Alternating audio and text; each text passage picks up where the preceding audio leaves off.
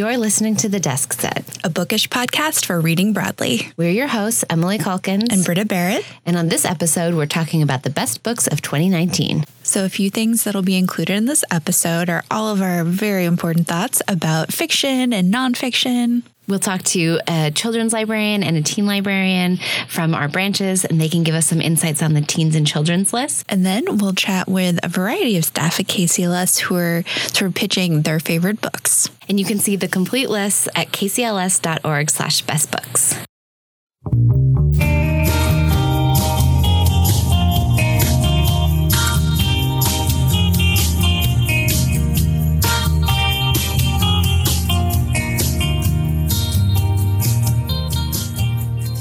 All right, we are here with the best books of the year. Yay, I love best books. It's one of my favorite projects of every year.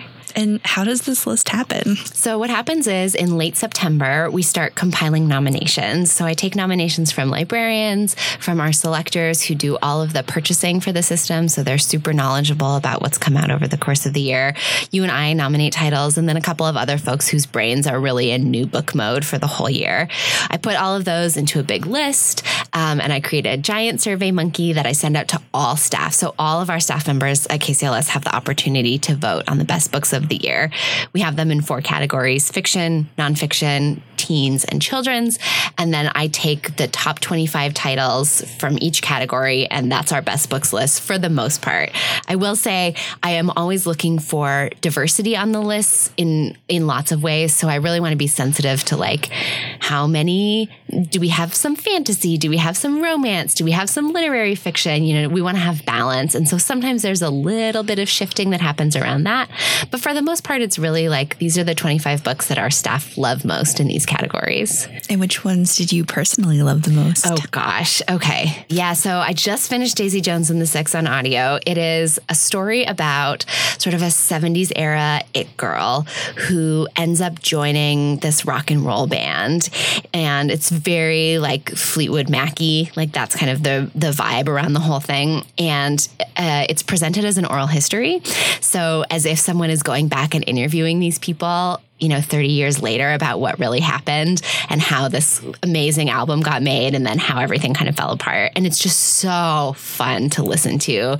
Um, the author is taylor jenkins reid and she does a really great job of um, playing with that format. So there's lots of like funny moments where someone recounts an event and then someone else immediately contradicts them in, like a way that's like, okay, I see what was going on here. It's like you had very different experiences. So it's just really funny and it's amazing on audio.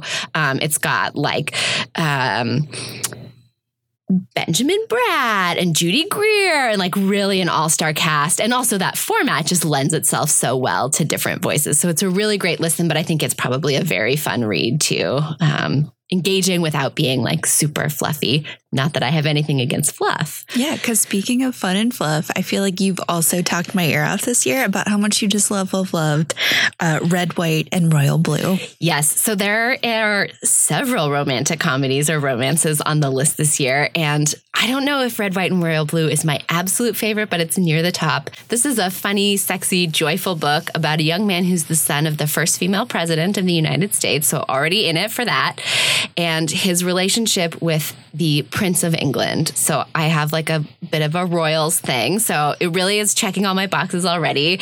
And then it checks my favorite romance box of all time, which is fake relationship. So these two guys are at a wedding, they get into a tiff, they sort of have this like long standing uh, I don't want to say they're enemies, but they don't really like each other. They get into a tiff, they knock over the wedding cake. And so then they have to fake a friendship to for to sort of brush this under the under the rug, right? Like, oh, it's fine. They were just messing around. They, you know, blah blah blah. And so they start texting and emailing, and then it turns into this really wonderful romance. Um, it is just so joyful.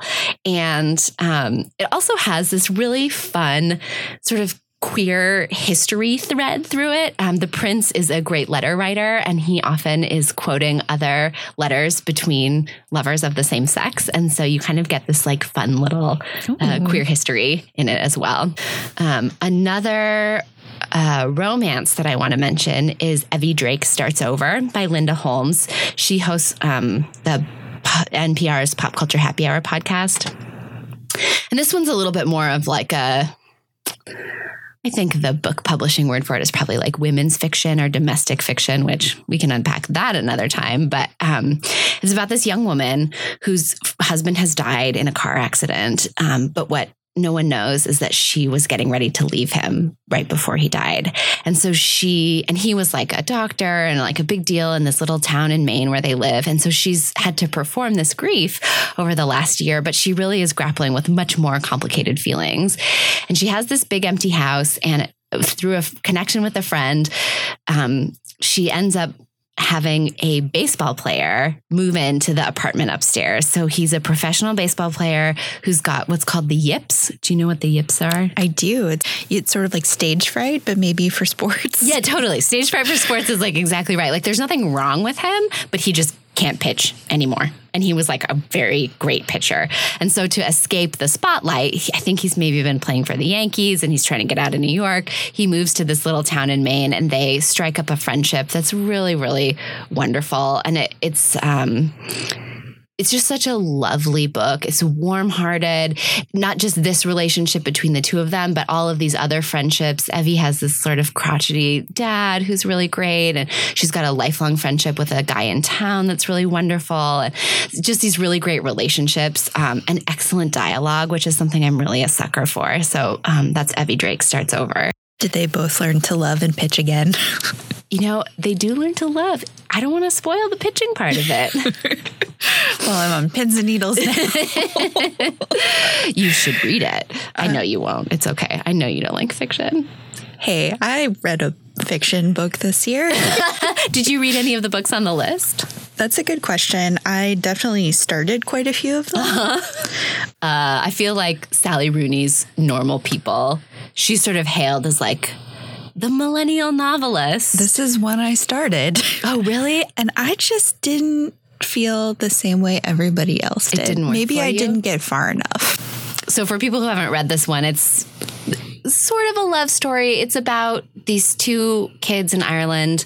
They start a relationship in high school. She's kind of a smart outcast. He's kind of the jockey, popular kid, but uh, he's also really smart, and they end up having a lot in common in some ways. And it follows them over the course of their that the, beginning of that relationship and then through college. Um, and this is another one where, like, I just think the dialogue is so accurate. And she she writes these scenes and you just think like oh god like you cringe a little inside because they feel so real you know and the characters feel so real.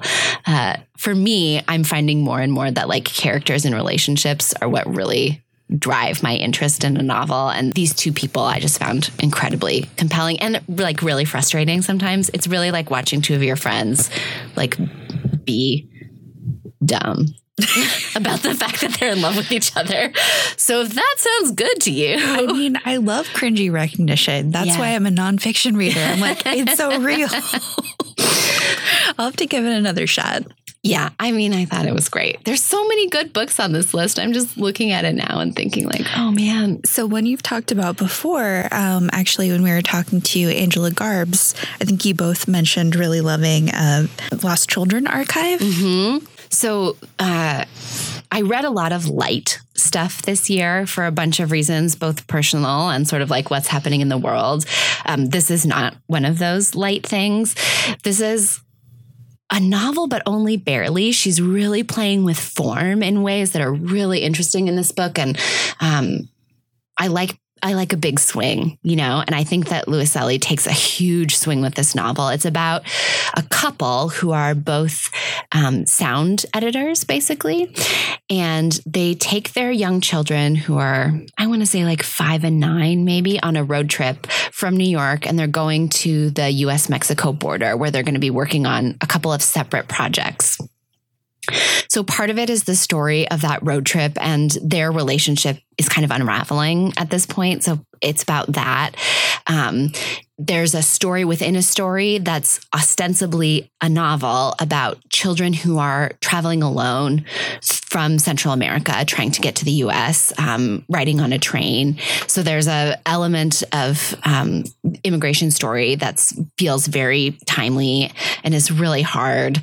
Um, you know, these kids are facing incredible danger just trying to get many of them trying to get to their parents or their family who are already in the states um, and there's sort of this thread about uh, the apache american indians the dad's project uh, is related to that so it's it's very complex it's very knotty um, with a K. with a K.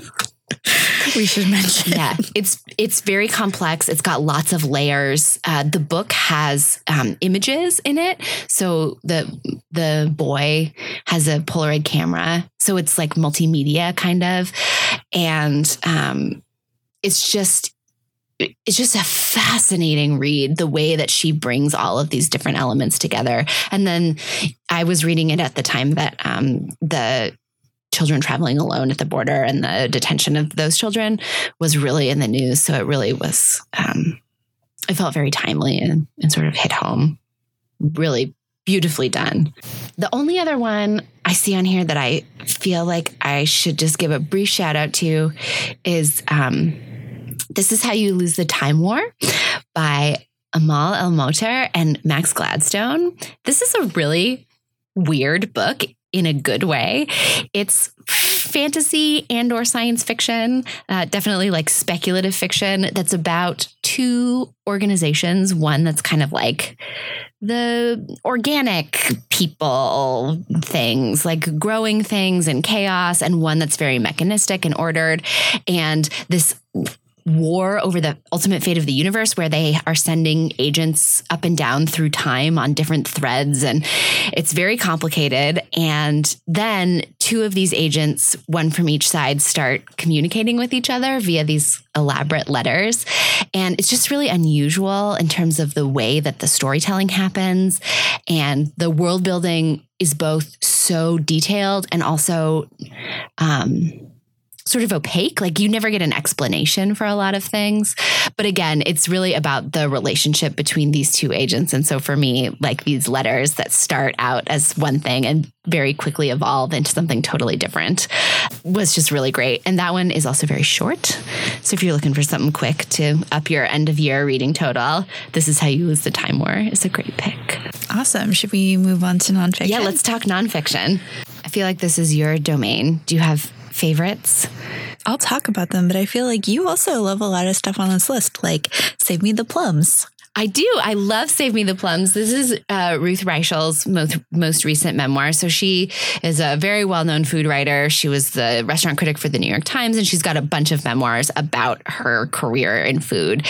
And this one is about her time at Gourmet Magazine, which was sort of the last decade that Gourmet was around. And it begins when Condé Nast, which is the company that owned Gourmet, was like at the top of the world and had so much money. Like early on in her career there, they literally sent the entire staff of the magazine to Paris. I know. Can you imagine? And it was also like as the internet was coming up. So part of it is like seeing her try to figure out how to bring gourmet into the internet age and like why that in the end didn't work and the magazine folded.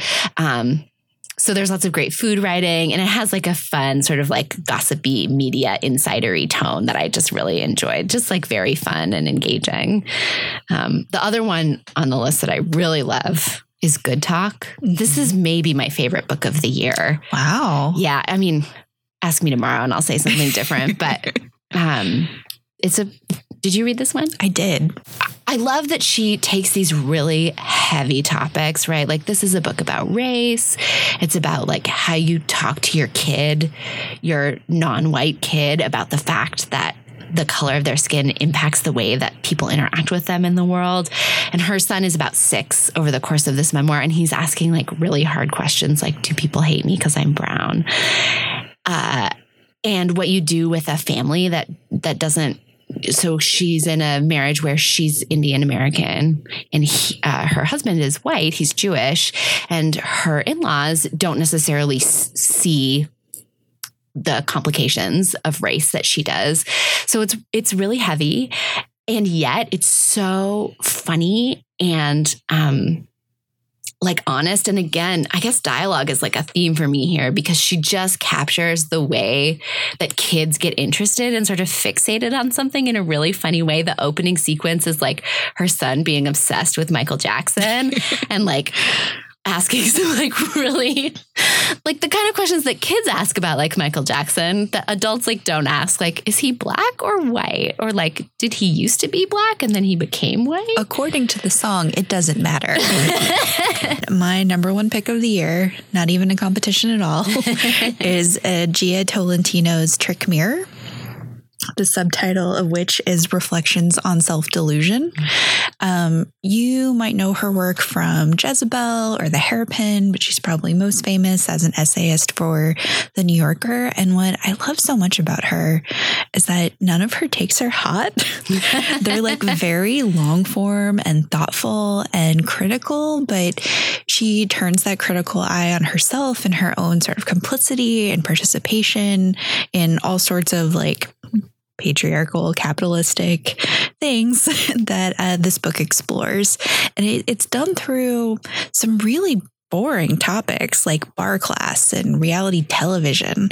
Um, but she manages to say something so interesting about what it means to be alive at this particular moment, especially if you are like we are millennial women. I think she's 31.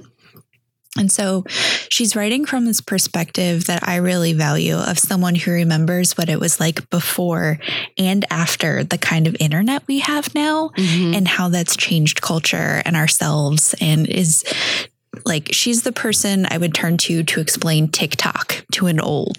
um, I need her to explain TikTok to me. I think I'm an old now. We are all old now. and she has written it for the New Yorker. By the way, if uh, you don't subscribe but you'd like to read it, you can check out New Yorker articles, um, the whole issue on RB Digital, which is my favorite way to access that. Yes, yeah, so you can get the app for your phone and log in with your library card and there's the New Yorker and Bon Appetit, and surely if Gourmet still existed, it would be in there too.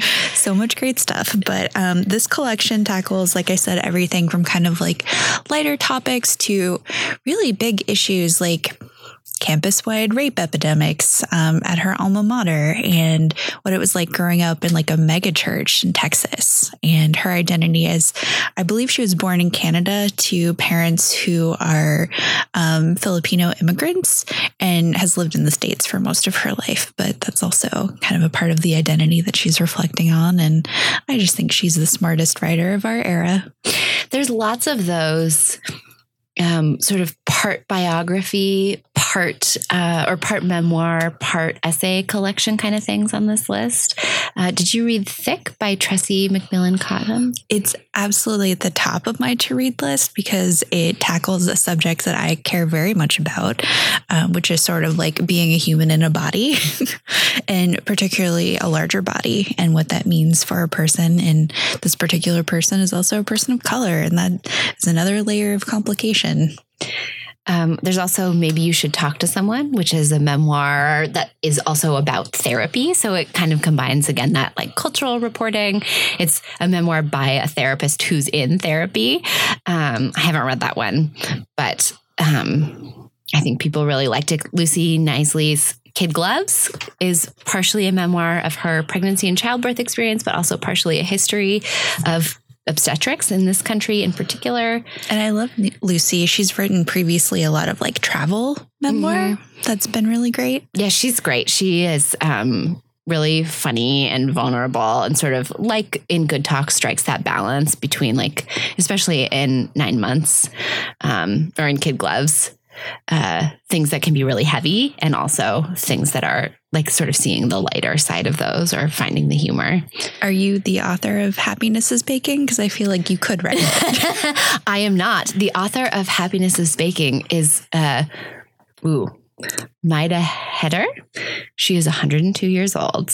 So oh my gosh. I hope I'm still baking when I'm 102. Does she have some like folksy wisdom about living off of chocolate and wine to I hope continue so. I don't know. 100 year I feel like I'm going to Google that and see like how can I live to be 102 and still bake. Another fun one on this list that's also kind of related to or kid adjacent is uh, Will my cat eat my eyeballs?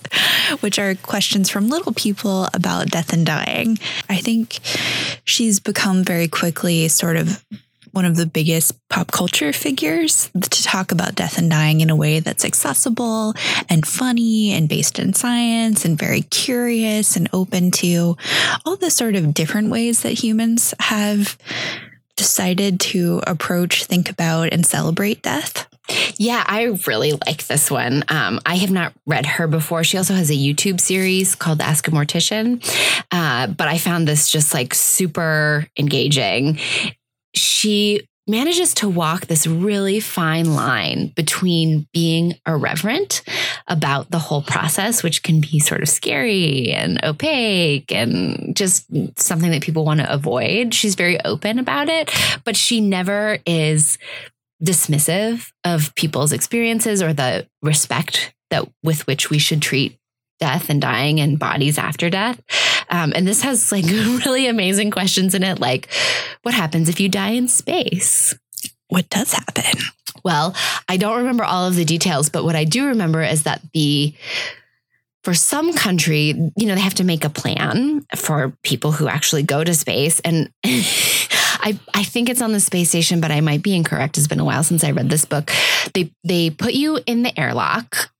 They, you know, secure you. Um, they open the airlock so that you freeze, and then they put you inside this bag, and then they shake it real hard so that you break into a lot of cubes, and then they zip you down so you're more compact, and then you can be delivered um, back to your loved ones As on a Earth. frozen space As cube. a frozen space cube.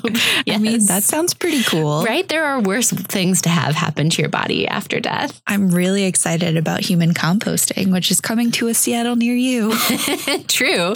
Um, will my cat eat my eyeballs is another question. And the answer is um, like eventually, probably, but not right away. They don't want to eat your eyeballs. no. Most cats, probably.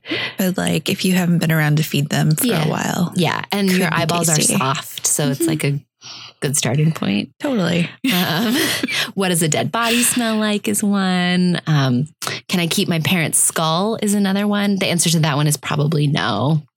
Uh, so bad news for any young skull collectors out there. but these are all questions that kids who've come to Doughty's previous events have asked her either in person or you know have sent her a question a letter or whatever um, so they're really wide ranging and it's very funny and also really informative There's a lot of nonfiction on this list that's just like ripped from the headlines.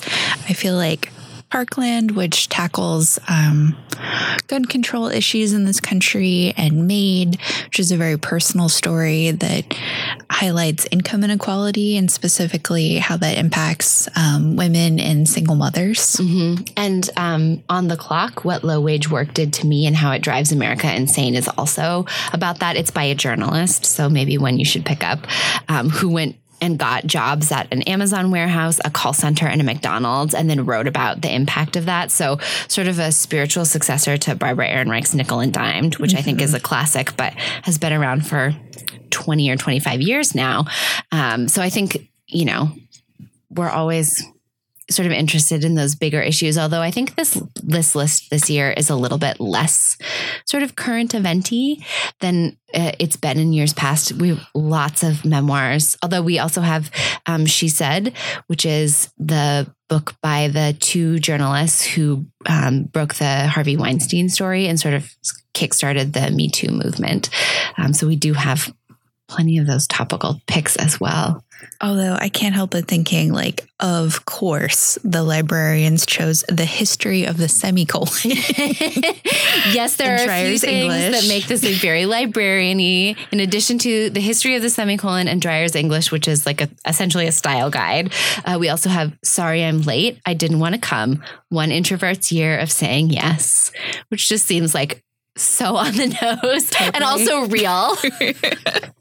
also very real for many of our many of our staff, myself included. So one of my favorite books about languages did not make the list, but it's called Because Internet because I'm on the internet all of the time and I'm super interested in the ways that we've uh, discovered to sort of communicate tone uh, using just language when we can't hear and see each other. And what I love about the book is that it's got this warmth and generosity and curiosity about this changes without a lot of prescription and hand wringing mm-hmm. about what it means for the English language. Mm-hmm. Um, and that's something that you don't always see in books about language, grammar, etc. Totally. Do you have any other favorites that didn't make the list that you well, as wish had, just because it came in right sort of at the end of the year, Carmen Maria Machado's uh, In the Dream House is a memoir that's genre defying and it explores surviving an abusive same sex relationship. And I think Carmen is just a miraculous writer. If you've read, um, her previous collection of short stories, Her Body and Other Parties, you know what you're getting into, and seeing that applied to her real life through this still kind of like magical realist lens uh, was super fascinating. I have one more that I wish had made the list, and I think is also just sort of a latecomer, um, which is Kevin Wilson's nothing to see here. Which is fiction. It's fiction. Oh, I'm sorry. Did you want to keep talking about nonfiction? I just, I think we should mention that like exploding children probably don't exist. This story about two children who spontaneously combust and are fine is not real. It is yeah. a novel, uh, but it's really funny and funny without funny and again warm. Like that's what I really wanted this year, but without being saccharine. So now you've heard all of our thoughts. Maybe we can get some more book suggestions from other librarians. I think that's a great idea.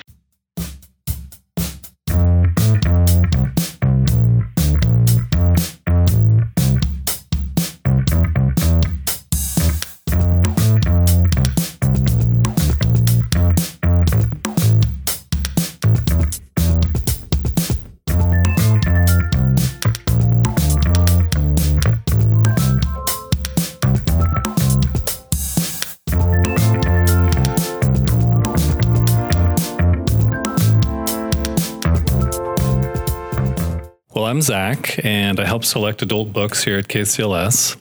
And I really enjoyed Deep River by Karl Marlantes.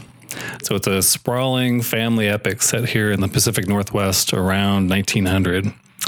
Uh, so the story starts with a Finnish girl and her two brothers are forced to leave their country, and they try to rebuild their lives in the, the wilds of Southwest Washington.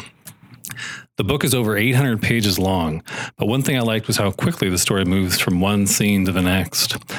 There are a lot of memorable characters, and their fortunes change in the logging camps and coastal towns and Saturday night dances. I love the descriptions of Finnish culture and life in the Northwest at the turn of the century. Just the details of logging, climbing and chopping down and moving 300 foot tall trees was fascinating to me. Trying to improve working conditions through the labor movement and strikes could be just as dangerous. Readers who enjoyed Ken Kesey's Sometimes a Great Notion and Richard Powers' The Overstory will like this one too. So that's Deep River by Karl Marlantes. Hello, I'm Jennifer, and I buy adult books and films for the library. And the book I want to share with you today is Things You Save in a Fire by Katherine Center.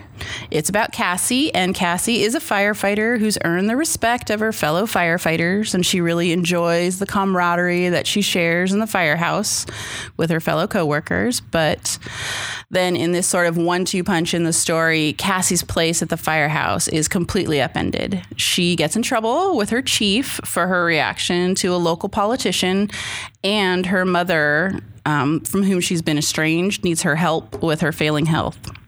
Both situations mean that Cassie must leave everything she's worked for and start over in a Boston firehouse that is less than thrilled to be the recipient of a lady firefighter. So, for readers who like romance, there's this slow boil storyline that simmers on the back burner.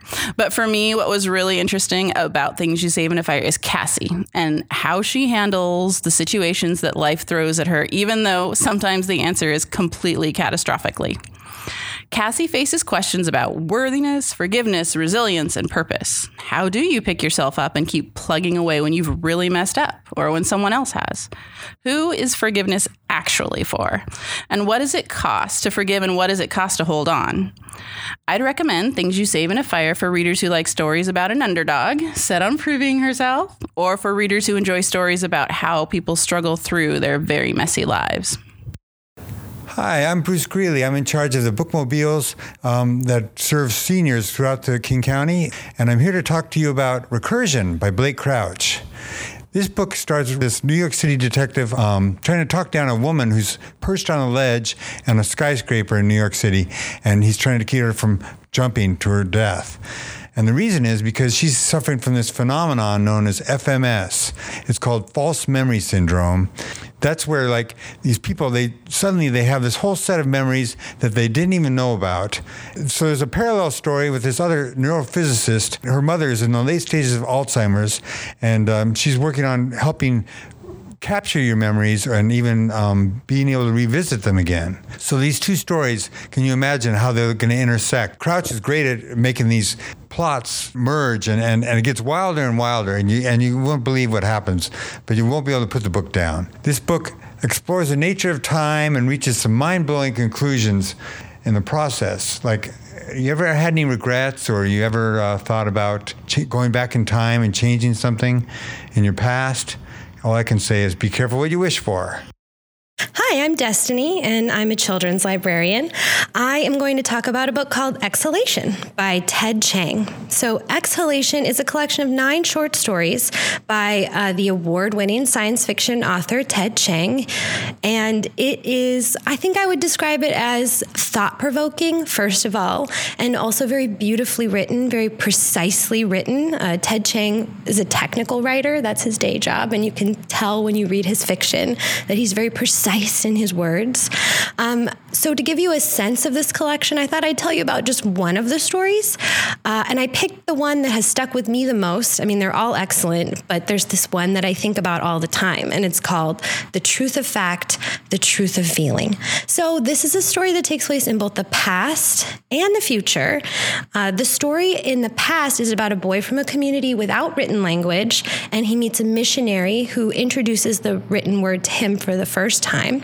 And in the future, there's this story about a new technology that's called a life log, where it's keeping track of everything that happens to you every day, uh, every second through video. So if you ever want to um, think back to something that happened in the past, you don't have to use your imperfect memory. You can use your life log, and it will tell you, it will show you exactly what really happened. So um, after I read these stories, I was asking everyone I know, like, would you want a life log? Like, can you imagine what the world would be like without writing? Like, both of uh, both of these questions have really stuck with me, and I've had super interesting conversations with people who haven't even read the story, um, just because I was so enthusiastic about it. So, um, if you uh, like engaging stories with like complex philosophical questions, or if you like TV shows like Black Mirror or The Twilight Zone, I'd suggest giving Exhalation by Ted Chiang a try. I'm Jessica, and I serve patrons by maintaining the library's website. I have two books to share one fiction and one nonfiction. The first book is a historical novel, The Island of Sea Women by Lisa See. It's about all women diving collectives on a small Korean island. I don't read a lot of historical fiction, but I was hooked by the unique lifestyle and relationships of women who support their families with this type of work. The extreme risks these divers take made this book a total page turner right from the beginning. The book becomes unputdownable as it follows a friendship during an unbelievably devastating time of colonialism and war. The next book I'd like to talk about is The Collected Schizophrenias by Esme Weijun Wang. This sparkling collection of essays centers the author's lived experience with schizoaffective disorder. Esme unpacks complex topics with research and thoughtful reflection, like navigating the complexities of getting a diagnosis, or not finding support in higher education, and even dealing with the harm of institutionalization. This was such a raw and intimate read, and it brought on all of the feelings for me. If you enjoy reading about health experiences and mental wellness memoirs, you might also like this illuminating book.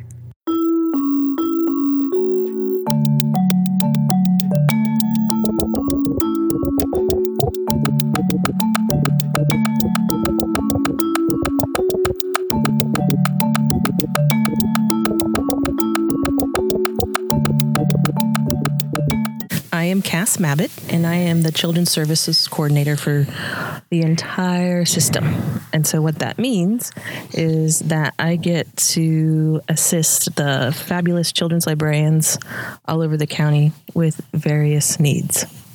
All right. So we invited you to come on the show and talk a little bit about this year's best books list, specifically the children's list. So it's 25 titles for basically kids of all ages, kind of zero to 12 to 14 ish. Does that sound Yep. about right age range? Um, so, what themes jump out at you on this year's list? Well, first off, I want to give a shout out to our incredible children's librarians and staff who picked this list because it's uh, very exciting. Uh, the themes that come out, the first things that I see that are uh, make me very happy is that there are many, many authors, uh, own voices authors, and there's everyday diversity represented as well. So, Own Voices is about uh, an author who is coming from the culture that they're writing about. So, the first thing I think of is the amazing author uh, Lisa Bunker, who is transgender, and she wrote Zenobia July and um, Felix YZ, and she talks about transgender themes throughout her books. So, she is from, she's a transgender person herself. So, own voices throughout this whole list are represented. Uh, everyday diversity is more about uh, having a main character who's diverse, but it's not about that diversity. So it's about representation. So I'm thinking of uh, a little girl in a wheelchair that goes to kindergarten. It's not about her experience of why she needs a wheelchair, what it's like to be in a wheelchair. It's about her going to kindergarten and she just happens to be in a wheelchair. Uh, can you tell us of some of the titles on the list that fall into those categories? Sure. Um, well, definitely own voices. Kwame Alexander, The Undefeated, um, just about everywhere I look. A Place to Belong, Cynthia Kadohata, uh, Dragon Pearl, Yoon Lee. Uh, the Roots of Rap was written by Carol Boston Weatherford. All over, um, many own voices authors. Uh, everyday diversity, you would see that in um, Tallulah the Tooth Fairy CEO, which I'll talk about a little bit later. My Poppy has a motorcycle. And uh, another everyday diversity book would be Another by Christian Robinson. It's about a cat who takes a girl on an adventure at nighttime, and it just she just happens to be uh, a person of color. I love that one. Yeah. Uh, I've read it many times with my kiddo, and it, it has not only is she a person of color, but there's lots of different kinds of diversity represented in all of the kids who are in that book. It's Yeah. just really wonderful. Absolutely, And his illustrations are so great. yeah, they really are. Uh, let's see what else. Other other themes that you notice Oh, when you're looking at the yeah, list. A lot of uh, focus on social emotional characteristics, which as children, um, you really need to work through to be able to understand your emotions and how to interact in society. But I have to say, some of these are really good for adults too. So the first one I think of is uh, "When Sadness Is at Your Door" by Eva Eland. Um, it's probably one of the most stunning visually representations, visual representations of what sadness could look like and it really spoke to me as an adult and i think it would really speak to kids too I also love that one. Uh, my kid loved it. Uh, yeah which how'd she react to it did she she you know she's really little. So it's she's not always articulating things but she definitely wanted to read it over and over again which is always a good sign. Uh, and I, I like the illustrations because they are it really makes sadness so concrete and yet they're really simple it Yes. doesn't feel like this big sort of allegorical thing it's like oh Exactly. no sadness is like a visitor who comes to your house and what does it mean to sort of welcome that instead of push it away uh, which is a really uh, sort of mind blowing concept, even for adults. I think. you could go to years of therapy Yeah, right. and, and mm, finally have learned that so start them out young with that one uh, another one is change and acceptance. So, uh, Princess Puffybottom and Darryl. So, a lot of these just seem like silly, funny picture books, but they really have a lot a deeper meaning. Um, and this has many different levels, but it's basically about a cat who is Princess Puffybottom. sure. Uh-huh. And she has her certain way about how she likes things. And then her humans get Darryl, which is a really fun loving puppy. And so you can imagine how that goes. Um, and it's about acceptance. Finally, the the she understands that this dog is here to stay, and how can she, how can they live together? How can they work this out? And I believe this is the one too that has, as far as everyday diversity, the humans, they're the pets have two moms. I think. They do. And there's another one. Uh, My Footprints is also about a family with two moms. That's right. Yes. So uh, I mentioned that part of the process is that we take nominations, and a couple of titles that you nominated ended up on the list. Can you tell us about them? Indeed. Um, I nominated Tallulah the Tooth Fairy CEO by Dr. Tamara Pizzoli. And the reason I this book is everything. It's it's fun. Um, it's has some new concepts, I think, for me at least, about thinking of a tooth fairy as a brilliant uh, businesswoman who's the head of her own company. Um, she's uh, just happens to be a, a person of color, so there's everyday diversity um, in it as well. Her entire board is made up of uh, maybe eight Her board. I love that there's a picture of a where it's like, oh, I have to go present to my board. It's my favorite. The problem is in the book, the little boy lost his tooth. And so he wrote a letter to the tooth fairy and said, I hope you understand. And she thought, wow, this is this is outside of protocol. I need to check my guidelines. And she checks them and there's nothing in there. So she goes to her board, which is like eight uh, women of color and one white man. And the reason that matters is another part of this book that's fabulous is that there's the story going along, but then the pictures have a lot that you can really take a lot of time to look and see different details. And in that one, they're all talking about what they think about. Well, you know, I don't know. The proof is in the tooth, so you should. The boy should have a tooth, and every woman has uh, an opinion of what to do. And then the um, the white man is off to the side um, and says, "I'd like to talk to you about how non-diverse this board is," um, and uh, all and then there's an ode to uh, Black Lives Matters with the shirt that he's wearing. And so it's one of those things that you wouldn't necessarily catch as a four year old. I would think not. But Right. as an adult, that's going to probably give you a chuckle. yeah. And it's fun to have, you know, picture books that adults will enjoy too, because as parents know, you end up reading them again and again and again. So if there's stuff that is funny and engaging for Right. you, it makes a nicer reading experience for everybody. Yeah, it's fun. There's other things like that where she's interviewed by Oprah. She does a TED talk like thing. And she's interviewed by this woman, like a news anchor, and you can see her notes. And so you can see the questions that she's asking the tooth fairy, Tallulah. Um, but then you see her doodles, and then you see her making a grocery list. And so very human. Yeah. Right. I love the illustrations too. It's like this mod kind of Yes. 60s with the big, they're really graphic and she has like this amazing afro. Right, and- an ode to African art. Yeah. Um, it talks about her schedule on Tuesdays and Thursdays. She does Pilates and yoga. Um, it's it's fun. Yeah. It's really fun. The other one that I picked out is Who Wet My Pants by Bob Shea, mainly because I just want to say Who Wet My Pants all year. yeah, absolutely. Um, but Bob Shea is um, fabulous and been popular for a really long time. But this book also has a different level of meaning as well. It's about, it looks like kind of a, a s- scoutmaster of some sort um, going on a camping trip. And he's very kindly picked out all the different types of donuts that his troop loves. So he knows that someone likes the gross maple bacon one, and someone loves, you know, this is for Brian, this is for, and so he's, you can tell he's kind and thoughtful. And he gets up on a, a stump to announce that he has these fabulous donuts, and it's clear that he's wet his pants.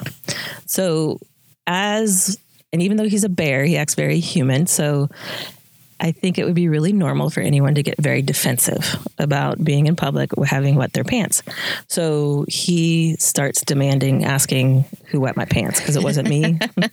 and no one gets donuts until you tell me. And then rather than people, the young, his young charges getting upset, they all try to think of something that could have happened and try to make him feel better. So, you know, everybody wets their pants, you know, um, but he doesn't like that. And so he keeps lashing out uh, until eventually someone asks him, Well, what did you do today, yesterday, or today?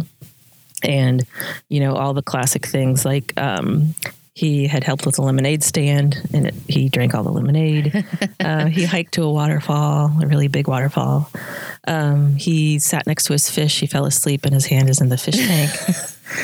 and it's at that time that it doesn't say it, but you can tell he's figured out. Oh, whoops. Okay, that's it was okay, that's what happened. I Yeah.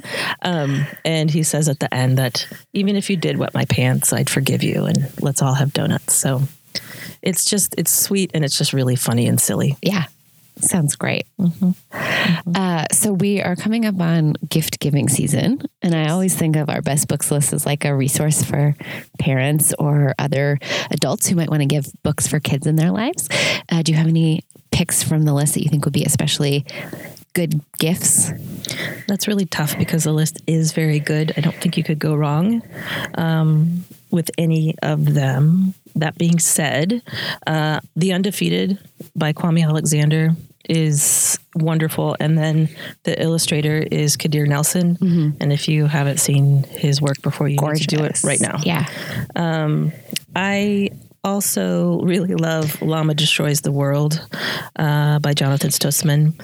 I think that reading should be fun. So, you know, have fun. Um, just get out there and read whatever you like and encourage your kids to do the same.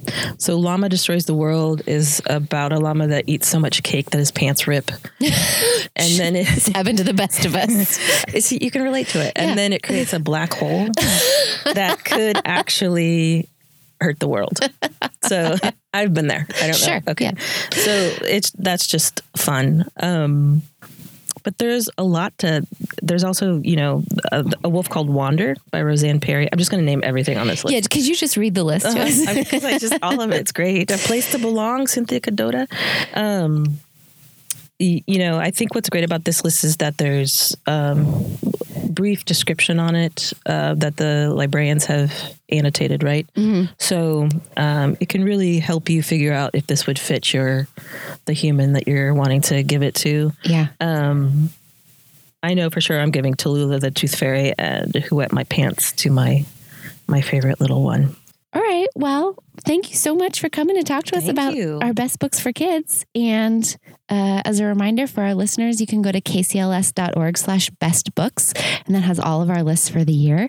Uh, and like Cass said, they all of the lists have little annotations. So if you're not sure what's the right age range, the kids uh, the kids annotations do say sort of a rough estimate that we think is the right fit.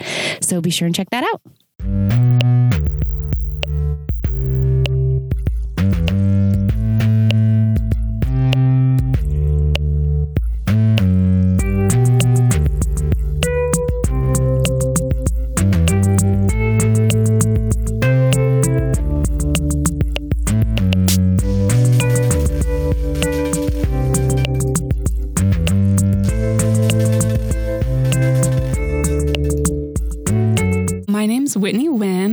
Teen librarian at KCLS. Um, I primarily work in the Auburn area at the Algona Pacific Library and the Muckleshoot Libraries. Um, yeah, I've been a teen librarian for about six years and I read a lot of young adult literature. I don't really think of myself as like a YA person, but looking at this list, there are so many good graphic novels on here, and I am a comics person. Yes, I feel like that's the best part about the teen list is because it gets to sort of like absorb all of the good graphic novels from the year. So can you tell us about some of your favorites that are on there? Yes. So my probably some of my favorite books of the year are teen graphic novels on this list. Um, I think my number one is This Was Our Pact by Ryan Andrews. And this is a fantastical story about a kid who, um, him and his friends are chasing these lanterns that their town lets out every year that travel down the river. And they've decided this year they're going to follow them as far as they can. Um, but one by one, all the boys start to turn back. And so just two boys are left. And they go on this fantastical adventure where they meet a giant bear, a witch, um, and all these other creatures in it. It reminds me a lot of um, Miyazaki movies. So they're kids and strange creatures, but it's all presented as if it's just totally normal. And it's just like a comforting, beautiful read. One of my favorites was Laura Dean Keeps Breaking Up With Me. Yes, that is definitely my probably my number two graphic novel pick on this list for sure. And folks might know Mariko Tamaki from previous work like This One Summer. Yes, another great graphic novel. Um, so yeah, so Laura Dean Keeps Breaking Up With Me is a lesbian love story, I would say, is the main um, selling point. But it's really just about a bunch of older teenagers living life, um, going through breakups and romances. And it's just the art is amazing. Um, I'm in love with it. And just a lovely, cute story. Um, another good graphic novel with similar themes is Bloom by Kevin Panetta, which is another um, love story. This is between two boys and it involves baking in a seaside town. And it's another one that's just like lovely and just makes you want to like eat food and hang out at the beach, which what more do you want? it gave me all the feels. And I feel like the, the last two books we're talking about even have like kind of a similar color palette. Yeah, this one was a little on the blue end, and the other, I would say, Laura Dean is definitely a more pink and mint green kind of feel. But yeah, very muted colors and very nice.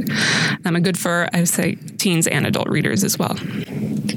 So, graphic novels is one big theme. What other themes do you see on the list? Um, when I was looking through the list again, um, I noticed there was a lot of sort of um, historical elements on there. So, there are a couple um, nonfiction titles. One that I haven't read, but I'm excited to read, is the Elizabeth Wein's um, story about female pilots in World War II, Soviet female pilots. She writes a lot of amazing work about um, female pilots from that era of history. So that's one that's great for nonfiction readers. Um, and then my number one favorite book on the whole list is 13 Doorways, Wolves Behind Them All, which is another historical story. And this one is fiction. Um, and this is told through the point of view of a ghost. So, a young woman who was killed in, I think, 1918 during the influenza epidemic. And she is observing another girl, Frankie, who lives in an orphanage in Chicago in the 1930s and 40s.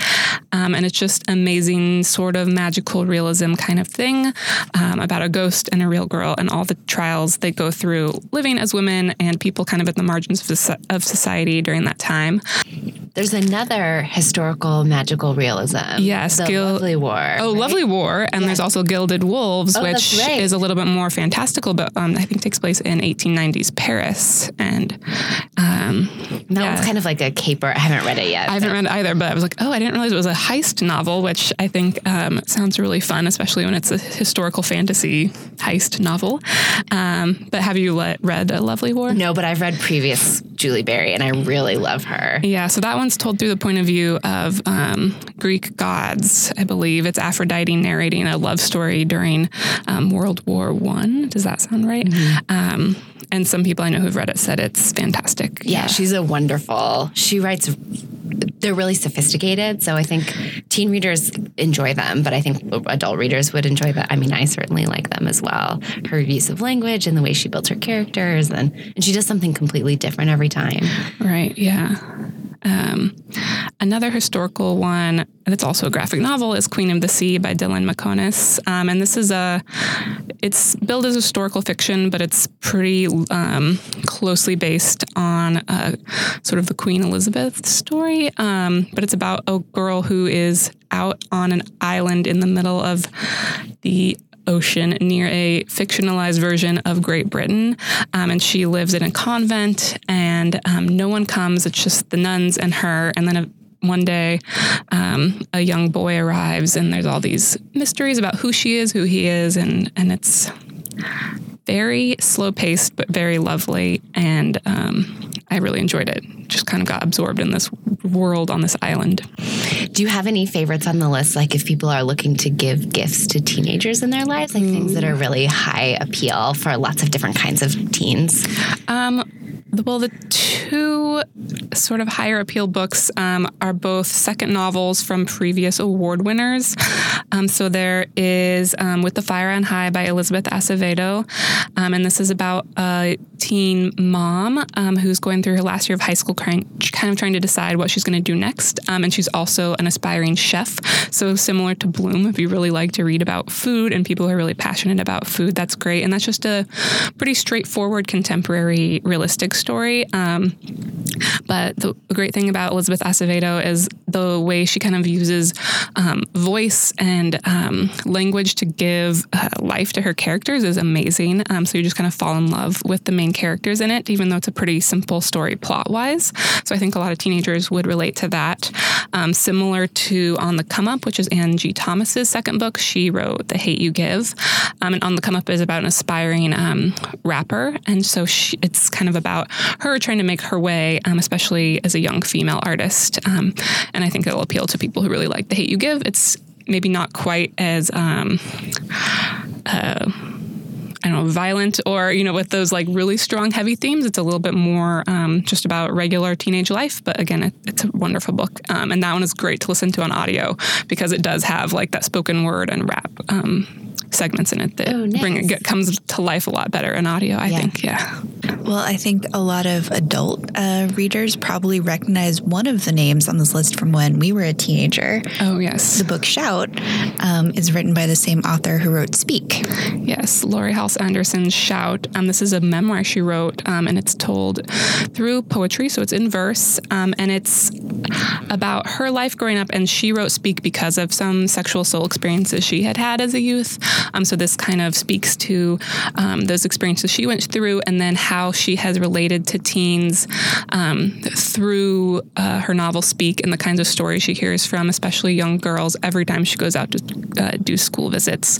So it has some really powerful stories in there and sort of like messages of like overcoming and um, living through that kind of trauma and all of that. And this again, this is a really great one for adults as well, um, especially since it's told through an adult perspective, kind of on the other side of adolescence. Um, I think that's a great one. Jason Reynolds, who is an amazing author, has um, Look Both Ways, which is a collection of short stories. Um, so that's a good one, I think, for the younger teen end, um, especially if maybe they're more reluctant to get into a full novel. They can kind of um, jump into all these different stories. So it's just about kids in the city um, and just different experiences through there. And his the way he writes um, young people is just amazing and just feels so real. Um, I feel like we just have to save a spot for him on the list every, every year, Like, or like multiple spots. Yeah, because he writes so much. He he puts out like a couple of books a year, and they're always wonderful. And kids Yes. love them, and adults love them, and they're just really, uh, they're really diverse. But it's that sort of everyday diversity where it's like that's part of who the characters are, but it's not the sort of main thrust of, of the character. And yeah, Yeah. he's wonderful. Definitely. I love his um, books. If anyone else is looking for a kind of effortlessly diverse cast of characters, I loved Pumpkinhead so much. Oh, yes. Talk about like comfort book. Just like the most charming. And I know that we're moving from fall and into winter, but it's just like a little pumpkin spice latte of a book, like so frothy and sweet. Yeah, perfect way to describe that one. Um, and that I think would have a lot of fans as well because Rainbow Rowell, the author, writes a lot of other really popular teen books. And then Faith Erin Hicks um, illustrated it, and she has other really popular novels as well. Um, I really enjoyed that one too. If someone who's looking for maybe something a little bit more um, intense, there's a great thriller mystery on the list called Two Can Keep a Secret by Karen McManus. Um, so this is a great one if you like true crime type things, you like murder and trying to figure out who did it. Um, that's a good one. And then there's this uh, sort of near future dystopia called Internment uh, by uh, Samira Ahmed. And this is um, imagining a future, which could basically be now, where um, Muslim Americans are sent to detention camps and about a girl kind of fighting back against that um, oppression. So that's one of the, the few sort of like even close to being dystopia on this list, which is kind of coming away from past years. I feel like where that was a little bit more popular. Yeah, I feel like for a long time we've been in like the long shadow of the Hunger Games. Yeah. Like for the last decade. Yeah, and we're kind of finally really Yes, until the new Hunger Games book comes out next year. Um, so one, the the cover is just so appealing to me, and I think I recognize this author's name from adult books. What is Pet about? Oh, so Pet I have not read. I do have it checked out, and it is an amazing cover because the title is in sort of like a gold like guild guilt is that the right word?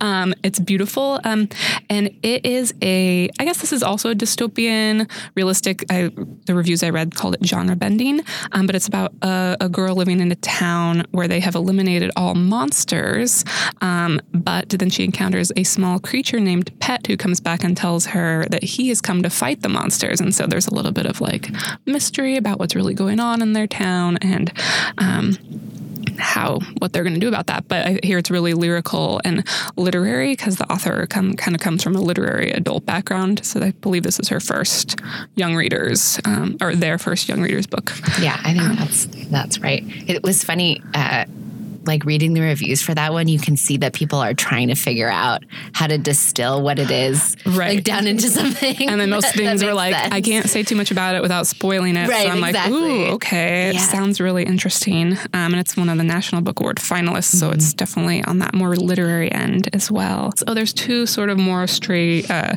romance kind of books. So there's Frankly in Love by David Yoon, and that's a debut book.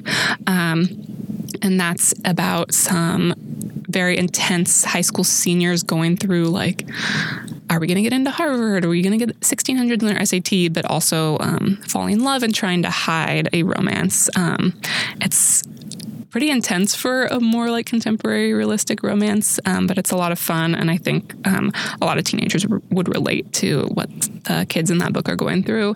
And then Tell Me How You Really Feel um, by Aminah Mae Safi is a, a lesbian romance. And again, it's just kind of a pretty standard contemporary realistic romance just happens to be with lesbians. Um, and i have not read that book but i read a short story by her that i just absolutely loved. And i think she captures that like teen romance very well. So. I heard it pitched as like if you ever shipped Rory Gilmore and Paris oh, Geller. Yes, I think I heard that too. I, I think that actually started as um, Gilmore Girls fanfic. Oh, really? Like, I, I, think it's not just like if you ship them, it's like that's, that's really where like where the nugget of the story came, came, from. So if you're that. a Gilmore Girls Frenemies fan, to lovers. Yeah, exactly, yes. exactly. Like a rivalry, but there's some like begrudging respect, and then so I haven't read it either, but it's, it's I also very cute. Just have like a crush on the cover of "I Wish You All the Best." Like, who are these kids? They look yes. adorable. Um, and that's another like contemporary realistic story um, with LGBTQ content. Um, the main character, and this is non-binary. Um, so if you're looking for um, a story with a non non sorry, excuse me, a non-binary character, I think that'd be a great one to start with. And I've heard great things about that as well. Well, thank you so much for coming to talk to us thank today. Thank you for having me thank you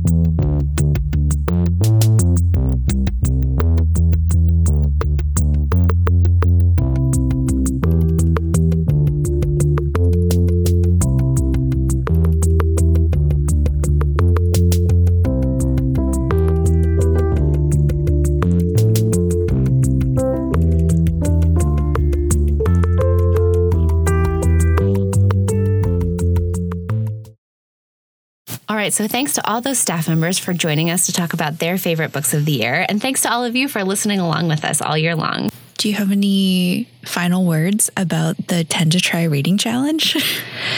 yes. The challenge is over.